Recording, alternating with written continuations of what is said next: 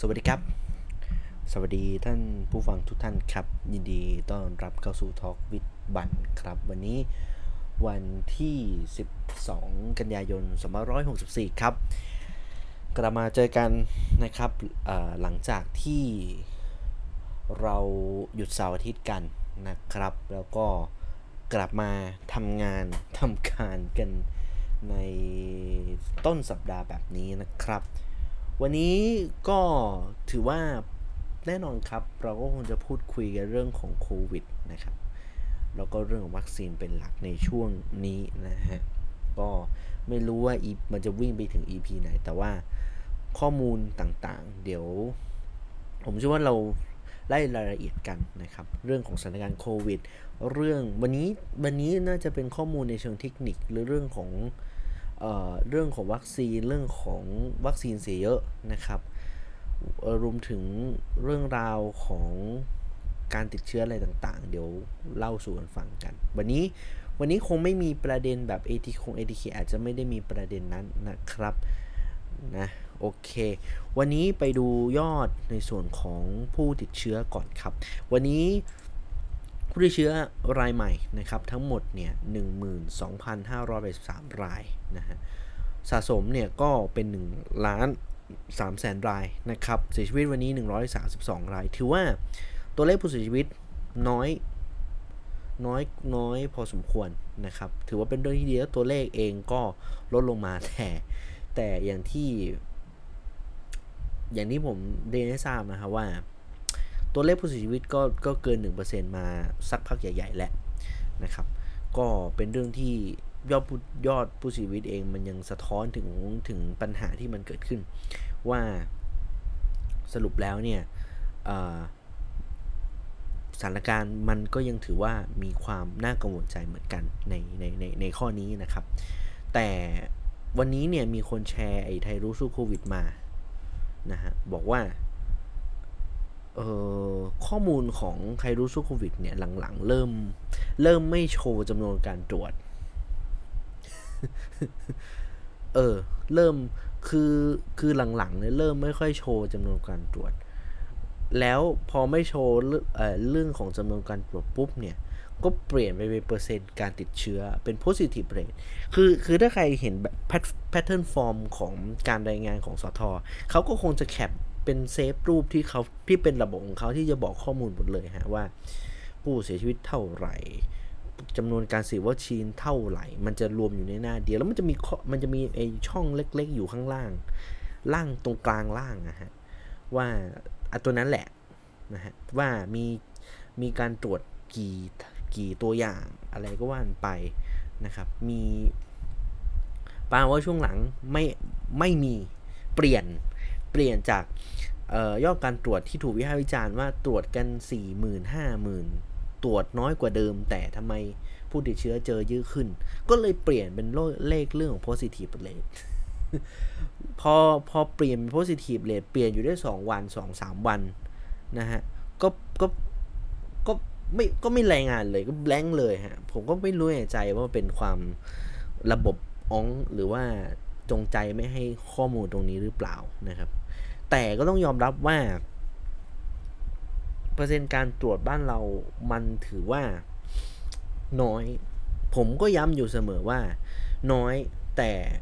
มันก็พอจะเข้าใจได้ว่าเอ่อไอการตรวจจะคือผมตั้งข้อสังเกตแต่ผมไม่แน่ใจนะฮะว่าสรุปสุดท้ายแล้วเนี่ย ตัวของตัวของเขาเรียกตัวของจำ จำนวนการตรวจเนี่ยขึ้นอยู่กับอะไร เพราะว่าในช่วงแรกเนี่ยก็คือในวันที่เราไม่ใช้ ATK ถูกต้องไหมฮะ การตรวจจะต้อง RT-PCR RT-PCR อย่างเดียว ซึ่งมันก็จะมีกลุ่มที่สงสัยจะต้องเป็น คือคือคือมีอาการแล้วไปตรวจ 1 2 คือจะต้องไปทำงานที่อื่น หรือจะต้องมีการเคลื่อนที่ หรือมีใครสั่งให้คุณตรวจ เช่น บริษัทห้างร้านที่คุณจะต้องข้ามจังหวัดไป แล้วเขาอยากดูผล RT-PCR ก็ต้องไปตรวจนะครับ ประเด็นมันก็เลยมันแล้วมันไม่มี ATK การตรวจคือต้องตรวจแบบ 100%ฉะนั้นโอกาสที่จะเจอ positive เนี่ย มันก็น้อยนะครับ แต่อันนี้ผมไม่ได้เข้าข้างรัฐบาล แต่ว่า เราก็ต้องพูดตามความเป็นจริงว่า พอถึง positive rate แบบเนี้ย พอพอ ATK เข้ามา แต่เอาจริง ATK เข้ามาเนี่ย ผมไม่แน่ใจแนวปฏิบัติของสอทอในเรื่องนี้ หรือสบคในเรื่องนี้ว่า พอ ATK เข้ามาคือกูต้องตรวจ ATK ก่อนแล้วสกรีนด้วย RT-PCR ถูกต้องหรือไม่ คือ คือถ้ามันเป็นโปรโตคอลแบบนี้ ผมก็จะพอบอกได้ประมาณนึงว่า อ๋อ โอเค งั้นก็แสดงว่าการที่ตัวเลขเป็นแบบนี้ เป็นเพราะว่า มันมีการสกรีนคนที่ติดเชื้อด้วย RT-PCR เอ้ย ด้วย ATK ก่อน แล้วก็รีเช็คด้วย RT-PCR มันกลายเป็นว่าที่ตัวเลขมันติดเชื้อน้อยลงเนี่ย เพราะว่าเป็นเหตุผลนี้หรือเปล่า แต่ผมเชื่อว่ามันไม่ได้ทั้งหมด มันก็จะมีกลุ่มกลุ่มที่ fast track แล้วไป ATK เลยก็มี แล้วก็จะมีกลุ่มที่ตรวจ ATK แล้วไปยืนยันผมซ้ำด้วย RT-PCR ก็มี แต่ผมไม่รู้อัตราส่วนนะ แต่จำนวนการตรวจมันน้อยลงจริง ๆ มันมีข้อมูลมันมีข้อมูลแบบนี้ฮะ มันมีข้อมูลที่ที่เห็นได้ชัดเจนในส่วนของในส่วนของการติดเชื้อในส่วนของตัวเลขนะครับ เฉลี่ยเฉลี่ยก็คือ การตรวจของเปอร์เซ็นต์ positive rate เนี่ยนะฮะ ก็ต้องยอมรับว่าในช่วงเดือนเดือนเดือนที่แล้ว เดือนที่แล้วหนักฮะ เดือนที่แล้วนี่แทบจะเป็น 1 ใน 4 คือ 25%นะครับ ช่วงหลัง ช่วงพอเข้าสู่ช่วงปลายปลายสิงหานะครับเข้าสู่กันยา positive rate ลดมาเหลือประมาณสัก 20 ต้นต้น บางวันก็บางวันที่ตรวจก็จะลดลงเหลือประมาณ 10 10กว่าเปอร์เซ็นต์นะครับ new high ที่เคยทำได้สูงสุดของ positive rate เนี่ยคือ 26,000 26,000นี่ตรวจเท่าไหร่ฮะ ตรวจ 50,000 ผมเข้าใจเอ่อผมเข้าใจว่า การตรวจเนี่ยของของลิมิตจะลิมิตการตรวจเนี่ยของของ RT-PCR ในบ้านเราเนี่ยนะมันคือประมาณ 70,000 75,000อย่าไปถามถึงแสนหนึ่งนะฮะ80,000ผมยังไม่เห็นเลยนะฮะ การตรวจมันค่อนข้างน้อย ฉะนั้นเออโอเคแหละว่าตัวเลขผู้ติดเชื้อมันมันมันน้อยลง แต่ว่ามันก็ต้องยอมรับว่า คือการตรวจมันมันมันเป็นการตรวจในจำนวนตัวอย่าง ไม่ได้เป็นคำนวณต่อคน ซึ่งบางครั้งการตรวจเนี่ยมันจะนับการตรวจแบบคนตรวจแบบยังไงเดียคือตัวเลขเนี้ยมันอาจจะไม่ได้แบบบอกถึงความความเป็นจริงมากนักในในบางประการ เพราะว่าการตรวจเนี่ยเขานับเป็นจำนวนตัวอย่างนะครับ ฉะนั้นมันก็จะมีกลุ่มคนที่อะมันมีกลุ่มแรกเลยกลุ่มที่กลุ่มที่เดินดุ่มๆเข้าไปแล้วตรวจ RT-PCR กลุ่มที่ 2 คือยืกลุ่มที่ตรวจ ATK ได้เป็น positive แล้วไปยืนยันด้วย RT-PCR อีกรอบหนึ่งนี่กลุ่ม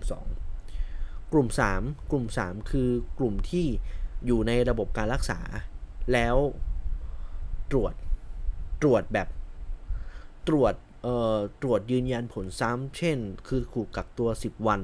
เดี๋ยวนี้เป็น 10 วันแล้วนะฮะ น่าจะเข้าใจ น่าจะเป็นแบบนั้น 10 วัน ก็คือก็คืออ่าสี่ ประมาณ 5 วัน 6 วันตรวจทีหนึ่ง ซึ่งการตรวจไม่ใช่ ATK ฮะ การตรวจมันคือ RT-PCR แต่แต่ผมไม่แน่ใจนะณว่าณปัจจุบัน การตรวจระหว่างทางของของคนที่ทับอยู่ในระบบการรักษาในโรงพยาบาลในสถานพยาบาลเนี่ย หรือโรงพยาบาลสนามเนี่ย จะต้องเอ่อตรวจด้วยวิธีไหน RT-PCR หรือในส่วนของอตัวของ ATK อันนี้ไม่ไม่ทราบนะฮะต้องต้องถามคนที่อยู่ในระบบการรักษา แต่ว่าจำนวนการตรวจมันน้อยจริงแต่บางคนบอกมันตรวจน้อยก็จริง แต่มันแค่หลักหมื่นหรือเปล่า แต่ผมไม่แน่ใจครับ แต่ว่ามัน positive rate ลดลงจริง การเพราะว่าผลจากการล็อกดาวน์แต่การคลายล็อกเนี่ยผมก็ไม่รับประกัน คือหลายคนบอกว่ารอบ 4 รอบ 5 มันจะมาตุลาเขาประเมินกัน เดี๋ยวผมว่าตรงนี้ครับ แต่ว่าณนะเวลาสถานการณ์ตรงนี้สถานการณ์ผ่อนคลายขึ้น อันนี้ไม่ไม่เถียง แต่แน่นอนว่า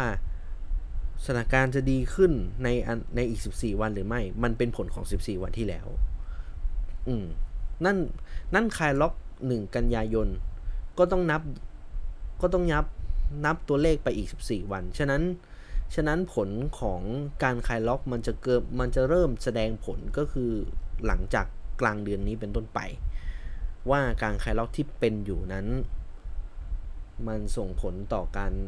ระบาดมากน้อยแค่ไหน แต่ถามว่าระบาดไหมก็ก็คงอย่างนั้นแหละ คุณรู้ไหม ผมเล่าถึงอย่างเงี้ยวันสุดสัปดาห์ที่ผ่านมาผมไปผมไปห้าง เพราะว่าเออไม่ใช่ผมไปซื้อของ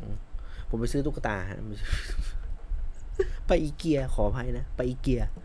ไปเอ่อบางใหญ่ นะอีเกียบางใหญ่ตรงตรง Westgate เอ้ย Westgate นี่ Westgate นะครับต้องยอมรับว่า Westgate คนคนเยอะ โดยเฉพาะอีเกียคนเยอะ คือด้วยความที่ผมเข้าใจว่า คือเอาจริงคนอีเกียเยอะเนี่ย มันมันมันมีสองอย่างนะฮะ อย่างแรกเลยเนี่ยคือ คืออัดอั้น คือคือคืออยากไปซื้อของ อย่างแรกมันมันปิดนานนะฮะอย่างประการที่สองคือช่วงนี้เทรนในการตกแต่งโต๊ะทำงานมันมาก คนก็เลยไป จริง ๆ หลายคนช่วงช่วงที่ล็อกดาวน์กันอยู่ก็ซื้อของออนไลน์กันแบบซื้อโต๊ะสั่งจากอีเกียมา แต่ว่าคือแน่นอนอะด้วยด้วยด้วยด้วยความที่มันเป็นของที่ที่มันเป็นตกแต่งบ้าน ของบางอย่างเราเราไม่แน่ใจเรื่องไซส์เรื่องนู่นนี่นั่น หรือบางทีเราไม่อยากไม่อยากให้ เเสียค่าขนส่งของไอเกียอีกทีหนึ่งเนี่ย ก็จะไปดูเอง คือคือข่าวว่าอีเกียอีเกียในโลกอนาคตมันก็อยู่ได้ฮะ เพราะว่าคือคือคนมันก็ตกแต่งบ้าน คือซึ่งเทรนนี้การตกแต่งบ้านมันมา มันมาช่วงล็อกดาวน์ที่ทุกคนแบบอออยู่กับบ้าน ไม่ไม่ค่อยได้ออกไปไหน หรือว่าบางทีแบบทำงานอยู่ที่บ้านเนี่ยคือเดี๋ยวนี้อันนี้นอกเรื่อง แต่ว่าเดี๋ยวนี้คือคนแบบตกแต่งห้องก็เยอะ ตกแต่งโต๊ะโดยเฉพาะโต๊ะทำงาน คือห้องนอนไม่เท่าไหร่ แต่ว่าคนจะเรื่องโฟกัสเรื่องแบบการตกแต่งในโต๊ะทำงานของตัวเอง เปลี่ยนเก้าอี้เปลี่ยนโต๊ะ มีระบบส่องสว่างบนโต๊ะ มีอ c เซสซอรี่นู่นนี่นั่น จิปาถะนู่นนี่นั่น โต๊ะผมก็เป็น โต๊ะที่อัดตอนนี้ก็เป็น แต่มันเป็นเทรนนะ มันเป็นเทรน ฉะนั้นจึงไม่แปลกที่พอหลังคลายล็อกมาก็ คนก็แน่นิดหนึ่ง จริง ๆ มันก็พอไหว แต่ผมไม่แน่ใจว่ามันจะระบาดแค่ไหนวันนี้ผมไม่ทราบ แต่ยอมรับนะฮะ คือผมไปอีเกียเมื่อจริงๆครั้งล่าสุดที่ผมไปคือเมษายน เออ แล้วก็เออจริง ๆ จริง ๆ ตอนเนี่ยคือตอนเมษายน แล้วแล้วแล้วผมเองเนี่ยก็ยังไงดีอะผมเองก็จริง ๆ ผมผมผมชอบไปกินอาหารที่เกีย ออเพราะว่าคือคือมันเป็นอาหารที่มันหากินไม่ได้ตามตามตามห้างทั่วไป เออ คือคือคือเอาจริงแล้วเนี่ย มันมันหากินไม่ได้นะ นี่ผมไม่ได้ค่าโฆษณานะใครจะบอกว่านี่นะแต่คือมันมันหากินมันหากินไอมันหากินตามร้านทั่วไปไม่ได้ ของบางอย่างมันต้องไปกินที่เกียร์เท่านั้น อันนี้คนถ้าคนที่ไปอีเกียแล้วไปกินข้าวอะจะจะเข้าใจความรู้สึกว่าทำไมทำไมต้องไปกินทำไมต้องไปกินข้าวอีเกีย คือเอาง่ายๆว่า คุณไปหากินแบบตามห้างทั่วไปไม่ได้ คือถ้ากินเมนูนี้ก็ต้องอีเกียแล้วคือความความความความอีเกียคือเมนูเมนูในแต่ละไตรมาสผมไม่รู้เขาเปลี่ยนเมนูทุกทุกทุกกี่เดือนนะฮะ แต่ว่า คือไปผมคิดว่าผมไปผมโทษนะ ผมไปรอบเนี้ย แล้วผมไปทีหนึ่งอีกประมาณหกเดือนน่ะเมนูเปลี่ยนนะ เมนูเปลี่ยนจากไก่จากไก่ราดซอสซอสซอสต้มยำกุ้งสมมตินะฮะไปเป็นอีกประมาณหกเดือนก็จะเป็นไก่ ไก่ย่างอบซอสอบซอสเขียวหวานอะไรเงี้ยคุณบอกว่าผมจะอยากจะกินต้มยำไอซอสต้มยำกุ้งเขาไม่ขายนะฮะ จริง ฉะนั้นฉะนั้นนี่คือความแปลกที่ว่ามันมันเป็นการดึงดูดในในส่วนนั้นให้ทุกคนไปอีเกียด้วยเออและสิ่งหนึ่งที่ผมชอบอีเกียคือคือตุ๊กตา ผมได้ตุ๊กตาน้องหลามมานะฮะชื่อชื่อชื่อสวีเดนชื่ออะไรไม่รู้บีรัดบีอะไรไม่รู้แต่มันคือผมเรียกว่าน้องหลามนะฮะจริงๆผมมีมีที่ห้องตัวหนึ่งแล้วก็มันเน่ายังไม่ได้ซักฮะก็เลยก็เลยเอาตัวใหม่มามานี่ก่อนเดี๋ยวเอาตัวตัวตัวเน่าๆนั้นไปซัก เออ มันคนมันเยอะจริง ๆ เพราะว่ามันคือคือหลายห้างคนก็เยอะ แต่หลายห้างก็คนน้อย เพราะว่าอย่างสัปดาห์ก่อนสัปดาห์ก่อนผมก็ไปไป Terminal Twenty One แล้วบอกว่าโอ้ยคนก็คนก็ไม่ได้เดินเยอะนะฮะ คนไม่คือบางที่คนก็แน่น เพราะว่ามี Momo ช่วงนี้คนคนไปกิน Momo กันเยอะนะ ไม่รู้ยังไง เออแต่ว่านั่นแหละฮะมันคือคือผมเข้าใจความรู้สึกของคนที่มันอยู่กับบ้านนานๆแล้วมันไม่ได้ออกคือห้างสินค้าเราเราบอกว่าเฮ้ยมันเป็นนายทุนหรือเปล่า แต่ว่าคือถ้าคุณในมองแง่นิดนึงว่าสุภาพการชอบออนไลน์มันมันเป็นอีกแบบหนึง่งแต่ว่าการที่จะไป walk in ไปดูของอะไรต่างๆ มันก็เป็นอีกฟีลลิ่งหนึ่งที่ที่มันขาดไม่ได้นะฮะมันคือของบางอย่างมันต้องไปเดินดูเองนะฮะ ฉะนั้นการล็อกดาวน์รอบนี้ 2 เดือนมันก็ต้องยอมรับว่าอัน โดยเฉพาะการเรื่องอาหารการกินน่ะที่คุณคุณเข้าใจไหมการกินหมูกระทะมันการกินคนเดียวหมูกระทะคนเดียวมันไม่ฟินเท่ากับกินกับหมูหมูคณะชาวเพื่อนชาวบ้านนะฮะกินกับชาวบ้านเนี่ยมันกินมันมันมันมันพริ้มกว่า มันพริ้มกว่า เออ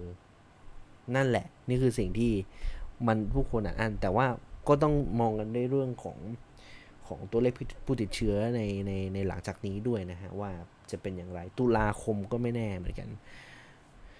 เดลต้าเองก็ต้องยอมรับว่าเดลต้าก็แพร่ระบาดง่าย นี่นี่อย่าอย่าลืมข้อสำคัญนะฮะ คือคือหลายคนจะบอกว่าผมไม่ลืมข้อนี้ ฉะนั้นการป้องกันก็ยังต้องเต็มร้อยยังทะเลทลาไม่ได้นะครับยังต้องมีมาตรการรัดกุมแต่ว่าโควิดมันอยู่กับเราอีกอีกอีกนานเลย นะฮะอีกนานผมเชื่อว่าปีนี้ก็ก็คงจะต้องเป็นอย่างนี้ไปถึงสิ้นปีแล้วก็ปีหน้าโดยซ้ำไปนะครับ แต่ว่าสิ่งหนึ่งที่ผมอยากจะเน้นย้ำกับทุกคนว่าไปฉีดวัคซีนนะฮะวัคซีนเป็นเรื่องที่สำคัญที่สุดในเรื่องของการจะหยุดในการจะหยุดเชื้อในไม่ใช่สิ ในการจะควบคุมการระบาดผมเชื่อว่าการล็อกดาวน์มันมันมันไม่ได้ช่วยครับ มันไม่ได้ช่วยแต่สิ่งที่มันช่วยคือทุกคนมี มีภูมิคุ้มกันโควิดอยู่ในตัว นั่นคือจะสิ่งสิ่งที่จะทำให้สถานการณ์ทุกอย่างมันจะดีขึ้นตามลำดับนะครับอะนี่คือเรื่องการตรวจเชื้อก็แนวโน้มตอนนี้ประมาณ 20% 1 ใน 5 ครับ ประมาณ ถือว่าลดลงจากช่วงเดือนที่แล้ว แต่ว่าไม่รู้ว่าการล็อกดาวน์เนี่ย จะส่งผลต่อจำนวนผู้ติดเชื้อในเชิงไหน จะมี มีตรงนี้หรือเปล่า ซึ่งพอมันก็เข้าแก๊ปของสบคฮะวันนี้สบคเองก็ถแถลงข่าว เอ้ยก็ก็แถลงข่าวประจำวันนะฮะสิ่งหนึ่งที่โฆษกสบค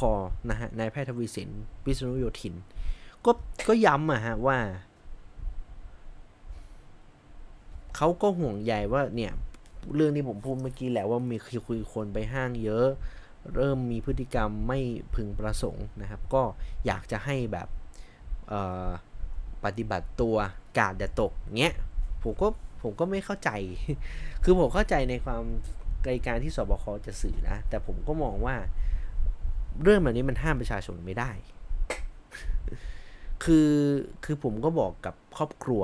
พ่อแม่คุยโทรศัพท์กันกันก่อนเข้ารายการนะฮะ บอกว่า แม่ คือถ้าคือถ้ารัฐบาลเอาไฟเซอร์มาเนี่ย ป่านี้นี่ ป่านี้เราเปิดประเทศไปแล้วนะฮะ ผมเชื่อแบบนั้น แต่ว่า โอ้นั่นแหละ มันก็เป็นเรื่องที่เรื่องที่พูดไม่ได้นะมันไม่ใช่พูดไม่ได้ มันเป็นเรื่องที่เพ้อฝันไปนิดนึงครับประเทศเราไม่ได้ใช้ไฟเซอร์แค่นั้นเองณนะเวลานั้น คือถ้าเราใช้ไฟเซอร์ตัวแรกไม่เอางวงโมซิโนแวคเนี่ย ป่านนี้เราเปิดประเทศไปแล้วนะฮะก็ก็คงจะมีการ แพร่มากขึ้น ทั้งหลายจังหวัดในต่างจังหวัดเองก็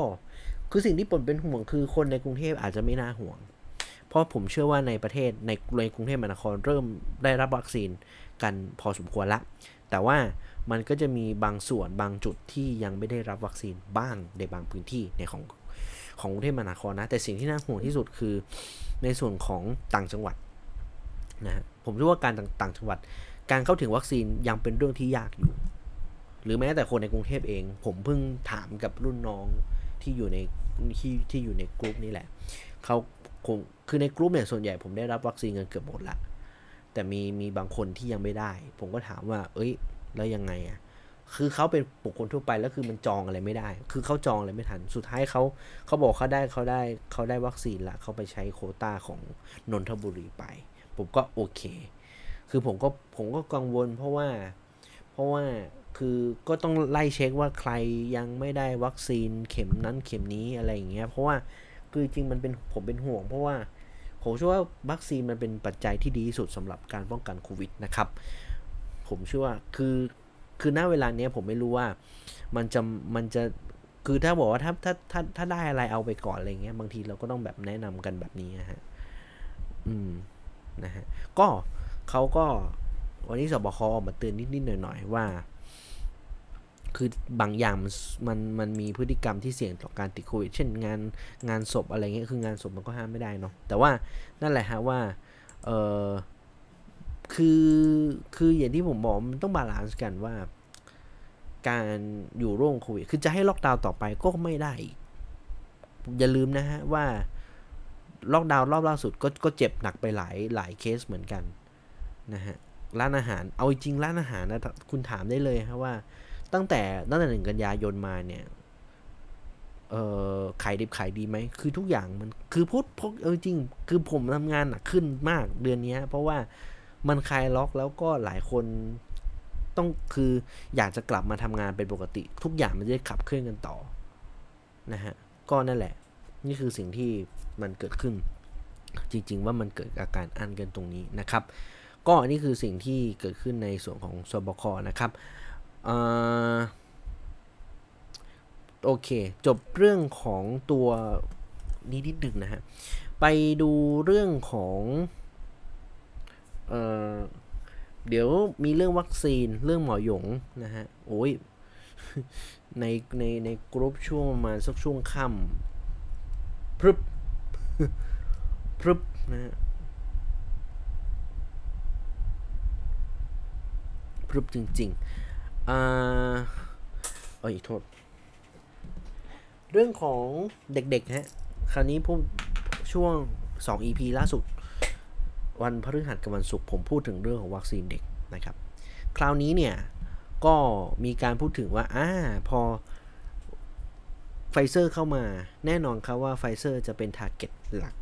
ที่จะใช้ฉีดเด็กที่ต่ำกว่าอายุ 18 ปี คือวัยที่กำลังเรียนอยู่ใน ระดับระดับมัธยมศึกษาทั้งตอนปลายและตอนต้นนะครับหรือว่าต่ำกว่านั้น ซึ่งแน่นอนครับว่าในช่วงระยะเวลาที่ผ่านมาการเรียนออนไลน์มันเกิดปัญหามากมายหลายสิ่งนะครับฉะนั้นการฉีดวัคซีนเด็กอย่างที่ผมพูดไปว่า มันก็ต้องเป็นไฟเซอร์นะเวลานี้ต่อให้มันมีความเสี่ยงในหลาย ๆ ประการนะครับ แต่ว่ามันก็มีการรับรองมีงานวิจัยที่ เห็นผลชัดเจน มีข้อมูลอ้างอิงที่ชัดเจน ฉะนั้นมีการทดสอบในในกลุ่มประชากรที่จำนวนเยอะนะครับ ฉะนั้นก็เป็นเรื่องที่อาจจะมีความเสี่ยงบ้างในเรื่องของเอ่อเรื่องของผลข้างเคียงที่อาจจะเกิดขึ้น แต่ว่าผมมองว่ามันก็ควรจะคุ้มที่จะเสี่ยงนะครับ เพราะว่าแน่นอนว่าถ้าอยากจะให้เด็กกลับไปเรียนหนังสือแบบออฟไลน์แบบเต็ม stream เนี่ย แน่นอนครับว่าการ ฉีดวัคซีนให้กับเด็ก โดยเฉพาะวัคซีนไฟเซอร์ที่มีประสิทธิภาพ เป็นเรื่องที่ควรทำและเป็นเรื่องที่ เร่งต้องเร่งครับ เพราะว่าไม่งั้นสถานการณ์ในการเด็กมันก็จะต้องทนทุกข์กับการเรียนออนไลน์ต่อไป ซึ่งต้องยอมรับว่าในช่วงระยะเวลาโควิด มันก็มีข้อมูลกันอีกว่าแบบใน มีนักเรียนหลายคน คือเอานักเรียนหรือเด็กเด็กเยาวชนหลายคนหลุดออกจากระบบการศึกษา เพราะว่ามีปัญหาเรื่องของการเรียนออนไลน์ รวมไปถึงเรื่องของทุนทรัพย์ในการเรียน อย่าอย่าลืมนะฮะว่าทุกไม่ใช่ทุกบ้านที่จะมีในส่วนของ iPad tablet หรือว่าตัวของคอมพิวเตอร์ทั้งเดสก์ท็อปหรือโน้ตบุ๊กก็ตาม มันต้องมีข้อนี้ก่อน ฉะนั้นการเลิกออฟแล้วปัญหาทุกอย่างมันมันไม่ใช่แค่นั้น มันเรื่อง device ก็เรื่องหนึ่ง แต่ว่าเรื่องของระบบอินเทอร์เน็ตก็มีก็เป็นอีกเรื่องหนึ่งเหมือนเช่นเดียวกันนะครับ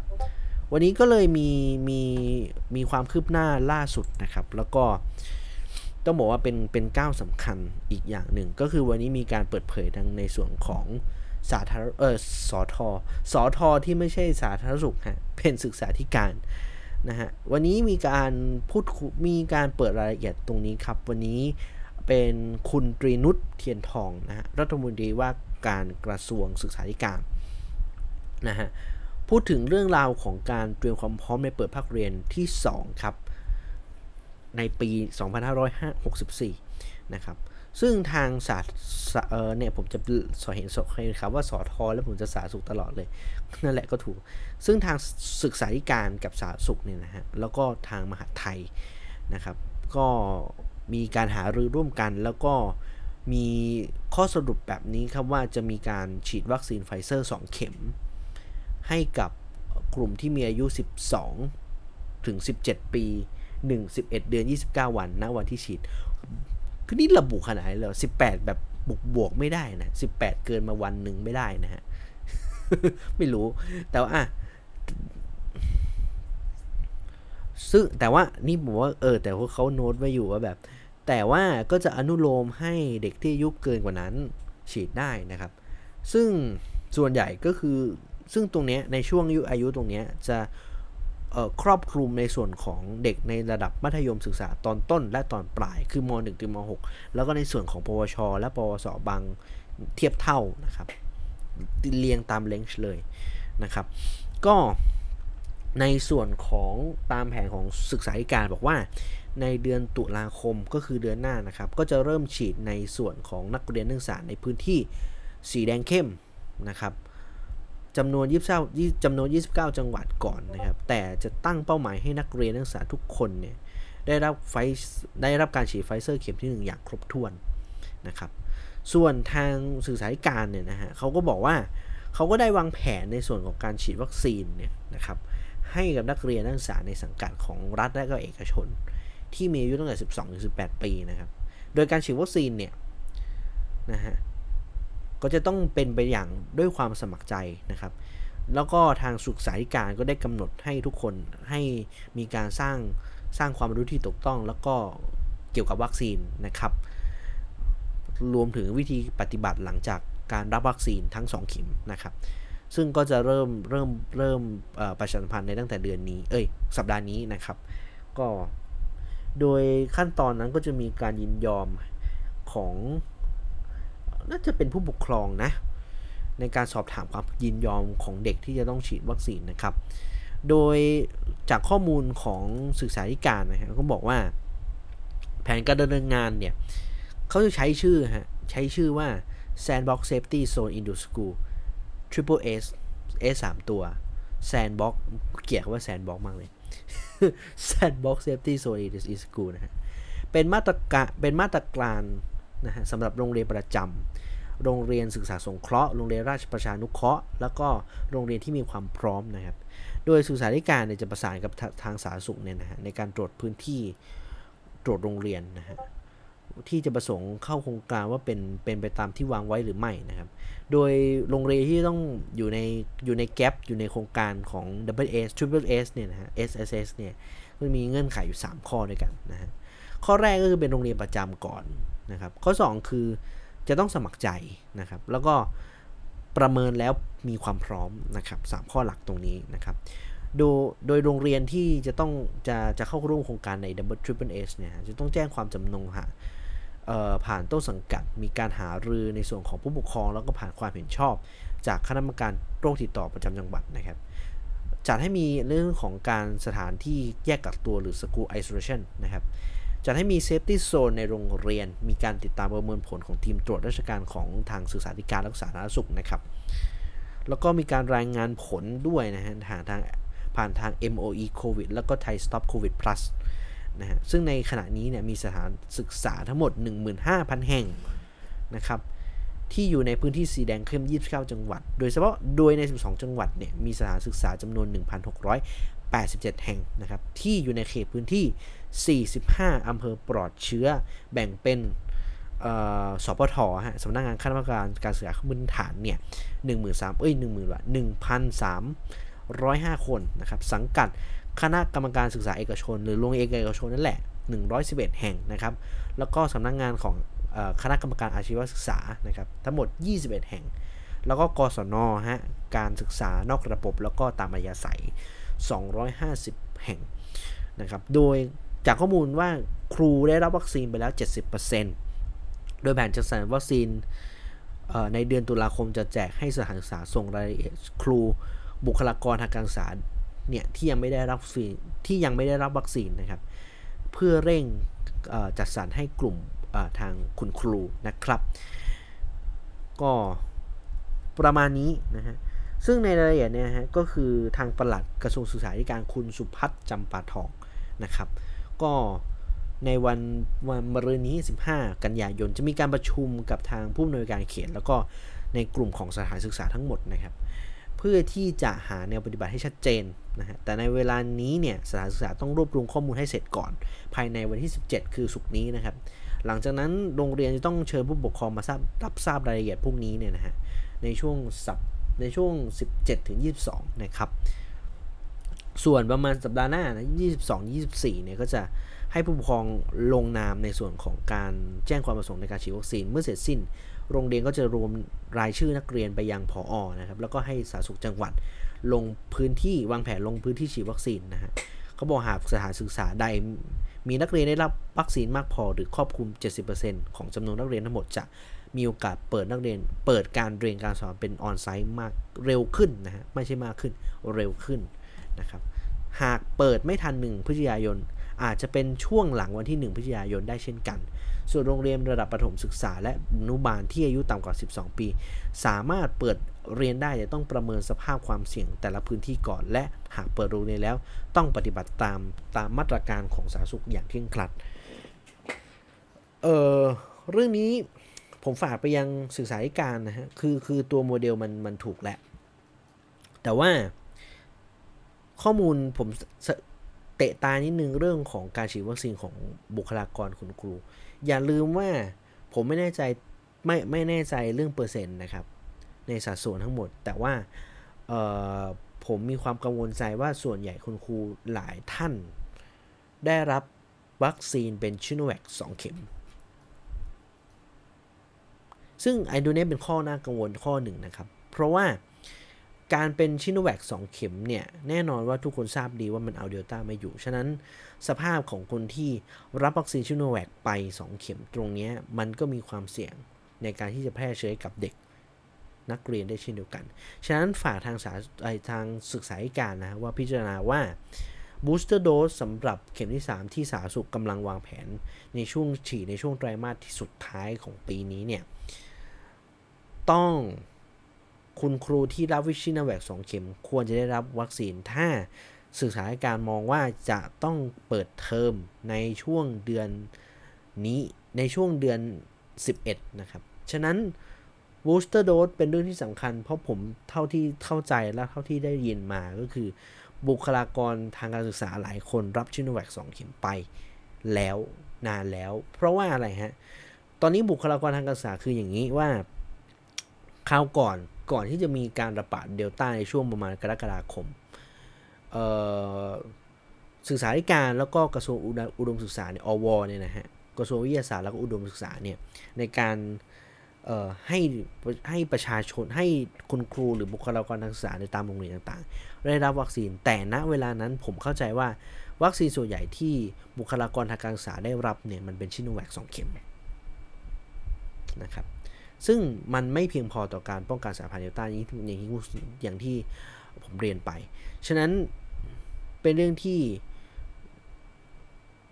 ทางศึกษาการต้องพิจารณาเรื่องนี้ด้วยนะครับ อย่าอย่าแค่ว่าโอเค ใครไม่รับฉีดวัคซีนก็ไปฉีดก็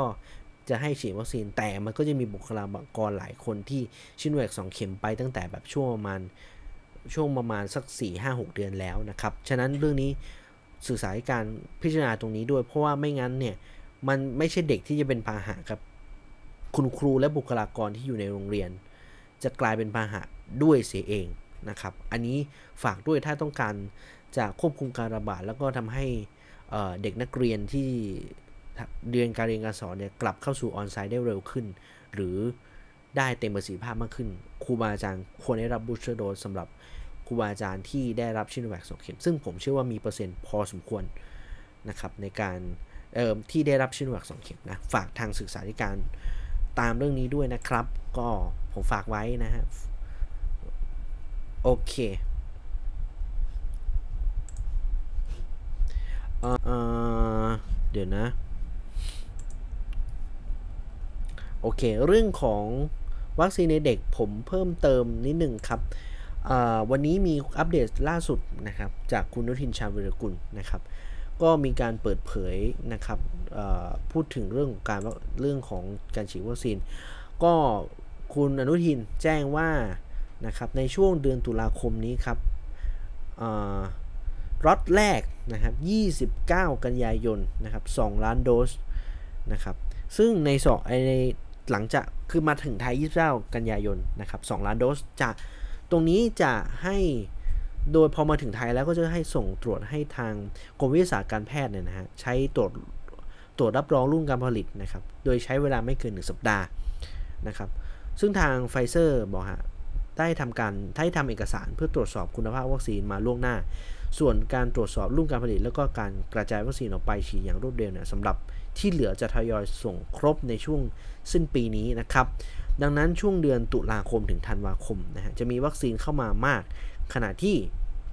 จำนวนการฉีดวัคซีนเราเคยฉีดได้มากกว่า9 0 0 0 0 0โดสต่อวัน หากมีวัคซีนมากพอคาดว่าจะจัดสรรได้ตามเป้าหมายนะครับ ซึ่งทางคุณอนุทินก็ให้เพิ่มข้อมูลเพิ่มเติมเรื่องของวัคซีนตรงนี้นะครับว่ากลุ่มเป้าหมายหลักในการฉีดวัคซีนไฟเซอร์ คือเด็กที่มีอายุต่ำกว่า 12 เอ้ย ขออภัยสิ เด็กที่มีอายุ 12 ปีขึ้นไปนะครับ ซึ่งทาง คณะกรรมการวิชาการกำลังหาข้อสรุป คาดว่ามีไม่มีปัญหาเนื่องจากทางไฟเซอร์เนี่ยได้ยื่นขึ้นทะเบียนกับทางองค์การอาหารและยาของบ้านเรานะครับสำหรับฉีดอายุตั้งแต่ 12 ปีขึ้นไป ส่วนในผู้ใหญ่อาจใช้เข็มใช้ไฟเซอร์เป็นเข็ม 2 และ 3 โดยการฉีดเข็ม 3 จะเริ่มในช่วงเดือนตุลาคมเป็นต้นไป ในผู้ที่ฉีดชิโนแวค2เข็ม เพื่อให้มีภูมิคุ้มกันสูงขึ้น ส่วนที่ส่วนผู้ที่รับแอสตราเซเนกา2เข็ม มีภูมิคุ้มกันสูงอยู่แล้ว ก็อาจจะฉีดเข็ม 3 ในเวลาที่เหมาะสม อาจจะเป็นต้นปี 2565 เป็นต้นไป เหมือนวันเอาเรื่องบูสเตอร์โดสผมยังงง ผมผมเอาจริงๆ ผมยังงง งง งง งง สาธารณสุข เพราะว่าสาธารณสุขบอกว่าสูตรไฟสูตรเข็ม 3 จะยังไม่มีไฟเซอร์ แต่คุณอนุทินบอกว่าสูตรไฟเซอร์ สูตรเข็ม 3 ไฟเซอร์เนี่ย จะเริ่มต้นตุลาคม ฉะนั้นมันก็เลยทำให้คนที่คนที่รอ booster ที่เป็นของอทางไฟเซอร์เนี่ย มันก็จะเกิดเกิดเหตุการณ์โกลาหลหรือเปล่าที่ว่าจะขอรับไฟเซอร์ไม่เอาฉีดเข็มสาม booster ที่เป็นแอสตราเซเนกาเคสนี้มันเคยเกิดขึ้นตอนที่พยาบาลหน้าด่านที่ ที่เขาดูแลผู้ป่วยนะครับ แล้วก็บางคนบางท่านบอกว่าเขาเขารู้สึกเขาเสี่ยงแต่และและตัวเขาเองเนี่ยรอในส่วนของวัคซีนโมเดอร์นาไม่ไหว เขาก็เลยขอรับวัคซีน booster เข็ม 3 เป็นแอสตราเซเนกาไปนะครับ ซึ่งในส่วนตรงนี้ต้องยอมรับว่ามันจะเกิดการตีตรงนี้หรือเปล่า อันนี้ต้องต้องเอ่อทางสาธารณสุขต้องเคลียร์ให้ชัดนะฮะ คือคือคือเพราะว่าในแผนที่ที่สาธารณสุขให้ข้อมูลกันมาเมื่อวันวันศุกร์เนี่ย ไม่ได้ไม่ได้บอกว่าเป็นแอสตราเข็มเออเป็นชิโนแวคเข็ม 3 เขาบอกบูสเตอร์โดสเป็นเป็นแอสตราเซเนกาซึ่งผมเข้าใจว่าน่าจะเป็นเป็นแผนสำหรับเดือนเดือนเดือนนี้แล้วก็เดือนหน้าหรือเปล่า ที่ที่มีการให้ข้อมูลกันวันศุกร์นะครับแต่ว่าผมก็บอกว่าแผนวัคซีนอาจจะต้องให้ข้อมูลกันว่าเป็นอย่างไร แต่ว่านั่นแหละฮะมันจะเกิดการตีกันเปล่านะฮะมันจะเกิดการเอ่อ ทะเลาะทะเลาบอกแวงเปล่าว่าแบบเฮ้ยกูกูไม่เอากูยังไม่บูสต์แอสตราเซนกากูกู boost ไฟเซอร์ดีกว่าอะไรเงี้ยนะมีมันมีแหละ มันมี ตอนตอนตอนคุณหมอเขาแย่งก็ก็ก็ feeling ประมาณนี้แหละนะฮะ ฉะนั้นก็สาธารณสุขเอ่อต้องชี้แจงเรื่องนี้ให้ให้เคลียร์นะครับ ไม่งั้นมันจะเกิดความสับสนกับประชาชนที่ได้รับวัคซีนแน่ๆนะครับนะฮะ มา มาต่อในเรื่องของวัคซีนครับ มีข้อมูลที่อาจารย์หยงนะนายแพทย์หยงผู้วรวันนะฮะบอกว่า อะ อ่านมุงวายงฮะ หัวหน้าศูนย์เชี่ยวชาญ เฉพาะด้านไวรัสวิทยา คลินิกภาควิชากุมารเวชศาสตร์ คณะแพทยศาสตร์ จุฬาลงกรณ์มหาวิทยาลัยนะฮะโพสต์ข้อความทาง Facebook นะฮะโดยระบุว่าโควิด -19 วัคซีน ภูมิคุ้มกันที่เกิดขึ้นจากการติดเชื้อหลัง ได้รับวัคซีนครบ 2 เข็มนะฮะเดี๋ยวผมเดี๋ยวคือในผมมาจากข่าวเดี๋ยวผมเปิดดูกราฟกัน ขออนุญาตนะฮะก็คือ คือตอนอันนี้นิดนิดนึงเพราะผมกดเซิร์ชคำว่าชื่อหยงเป็นภาษาอังกฤษอะ มันก็จะมีความสะดุ้งสะดุ้งเพราะว่าแบบมันก็จะมีชื่อเฟซเพื่อนผมหยงด้วยเหมือนกัน ผู้หญิงชื่อเพื่อนผู้หญิงชื่อหยงนะฮะถ้าเขาฟังอยู่เขาด่าผมแน่เลย เขาอยู่เมืองนอกเราเขาด่าผมไม่ได้ อะ ก็คือก็คือเขาลบไปแล้วเหรอ เดี๋ยวสิขออนุญาตนะคุณผู้ฟังอะไรวะเนี่ย เดี๋ยวผมพูดเนาะผมไม่แน่ใจว่าเขาลบตกกราฟออกไปยัง อะ เจอแล้ว เจอกราฟแล้ว โอเค เจอแล้ว คือแม่ผมหากราฟ คือในกราฟเนี่ยนะฮะเขาเขาเขาเปรียบเทียบแบบนี้ครับว่า เออใช่กราฟเดียวกันไหมกราฟเดียวกัน ผมยังไม่อ่านเรื่องข่าวนะ ก็คือในในกราฟเนี่ยนะลองลองไปดูกราฟแล้วกันตัวกราฟเนี่ยมันจะมีอยู่แกนแกน x คือคืออประเภทนะประเภทรูปแบบการฉีด ตัวข้างข้างซ้ายเป็นเป็นการตรวจเป็นค่าภูมิคุ้มกันในหน่วย U per ml นะครับภูมิต้านทานในหน่วย U per ml นะครับเขาก็มีเเป็นแบบนี้ฮะ full vaccine corona vax ก็ ก็คือชิโนแวคนะฮะ อยู่ซ้ายสุดสีแดงที่มันเป็นกลุ่มก้อนๆตัวนั้น ซึ่งค่าที่ได้เนี่ยนะก็คือ 97.94 U per ml นะฮะ แล้วตัวของอ่า break throat อ่า break out นะฮะ infection หลังจากที่ติดเชื้อ คือเอาง่ายๆว่า ถ้าคุณฉีดชิโนแวค2เข็มไปแล้ว แล้วคุณก็ติดโควิดนะฮะภูมิคุ้มกันเพิ่มขึ้นเป็น 22,135 U per ml กี่เท่านะร้อยเท่า ใช่ไหมประมาณร้อยเท่าครับ อืม เดี๋ยวผมค่อยอธิบาย แล้วก็จะมีซิโนแวค2เข็มคูณ แล้วก็เป็นเป็นแอสตราเซเนกาเป็น booster นะ ค่า ภูมิต้านทานที่ได้คือ 8,054 BAU per ml นะ แล้วก็ซิโนแวค2เข็มนะครับฉีดด้วยเข็ม 3 เป็นไฟเซอร์นะฮะ booster ด้วยไฟเซอร์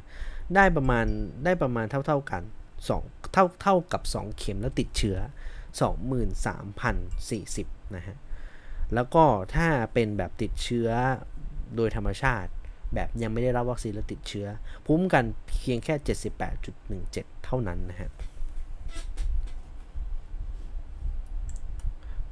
คือเอาจริงๆเอ่อคือ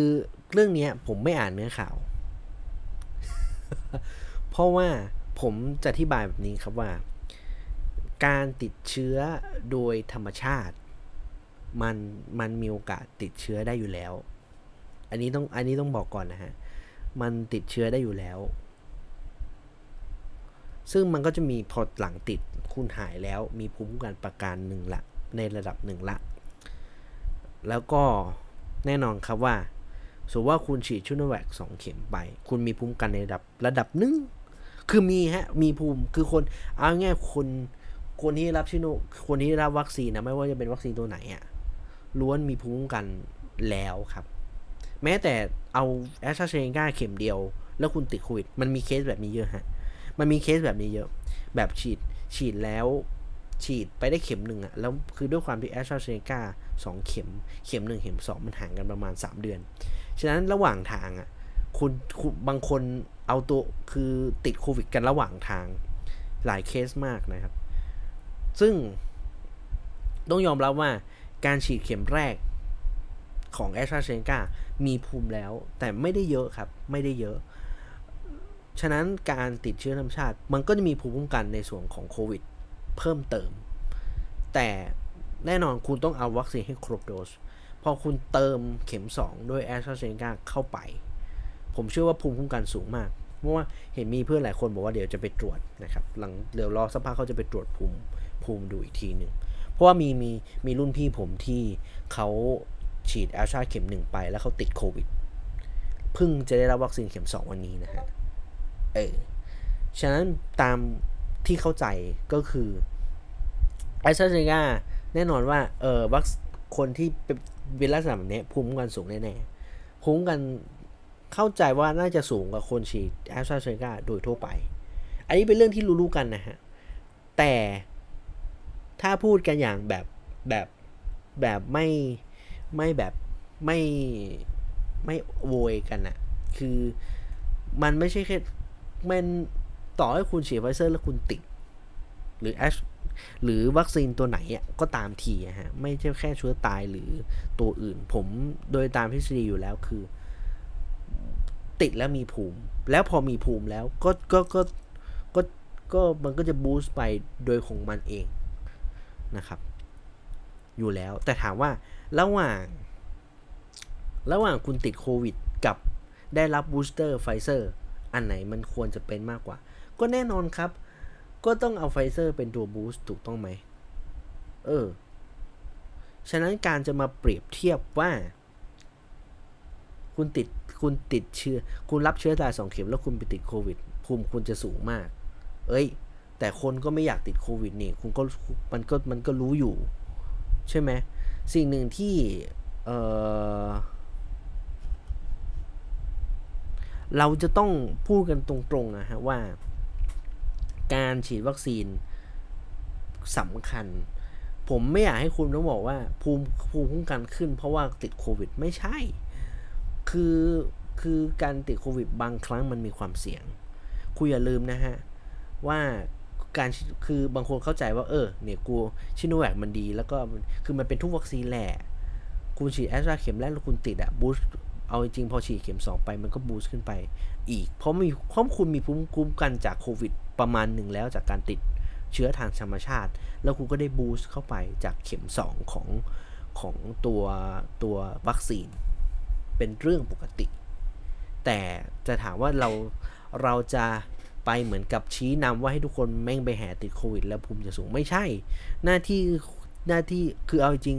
หมออาจจะโอเคแหละ คือคือรายงานแบบนี้ดี มันมันมีข้อมูล แต่ว่าผมต้องบอกว่า หมอก็จะต้องหมอเองจะต้องพูดกันอย่างตรงไปตรงมาว่า สิ่งที่ดีที่สุดคือการรับวัคซีนครับ คนที่ฉีดซิโนแวคสองเข็มควรได้รับในส่วนของวัคซีนที่เป็น booster โดยเฉพาะไฟเซอร์มันก็เห็นเห็นกันอยู่ว่า เมื่อคุณฉีด booster ที่เป็น viral vector เนี่ย ก็คือแอสตราเซเนกาเนี่ย ภูมิมันขึ้นแค่ 8,000 ในขณะที่คุณ boost เป็นไฟเซอร์เพิ่มขึ้นเป็นหลักหมื่นเลย เป็น 2-3หมื่นเลย ฉะนั้นผมเลยบอกว่า นี่คือสิ่งที่คุณหมอหยงต้องพูดนะครับ จะมาแบบบุบบุบบุบอย่างนี้ไม่ได้นะครับ ไม่ได้ ผมไม่ค่อยเห็นด้วยเท่าไหร่ จะว่าผมผมผมเองก็ก็ก็ก็ได้ แต่ว่าผมก็มองว่าการการพูดถึงเรื่องวิทยาศาสตร์มันก็ต้องใช้วิทยาศาสตร์ในการตอบนั่นคือเรื่องใช้ทางการแพทย์ในการตอบ แต่แต่แน่นอนมันมันจะมันจะเอาวิทยาศาสตร์มาเบี่ยงเบนไม่ได้ เบี่ยงเบนเบี่ยงเบนว่าเป็นอย่างนั้นอย่างนี้ไม่ได้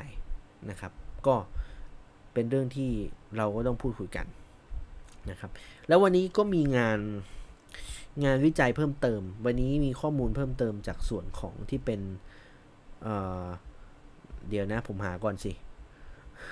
เป็นส่วนของรายเออเป็นงานจากศูนย์วิจัยคลินิกของคณะแพทยศาสตร์ศิริราชพยาบาลนะฮะรายงานเมื่อวันที่ 10 ละ ซึ่งผมไม่ได้รายงานนะครับ เขาก็เป็นเป็นหน่วยเหมือนกันแต่เป็นหน่วย BAU นะ มันคนละหน่วยนะฮะ คือคือเราต้องให้ความสำคัญเรื่องหน่วยมาก ๆ เลยนะครับเ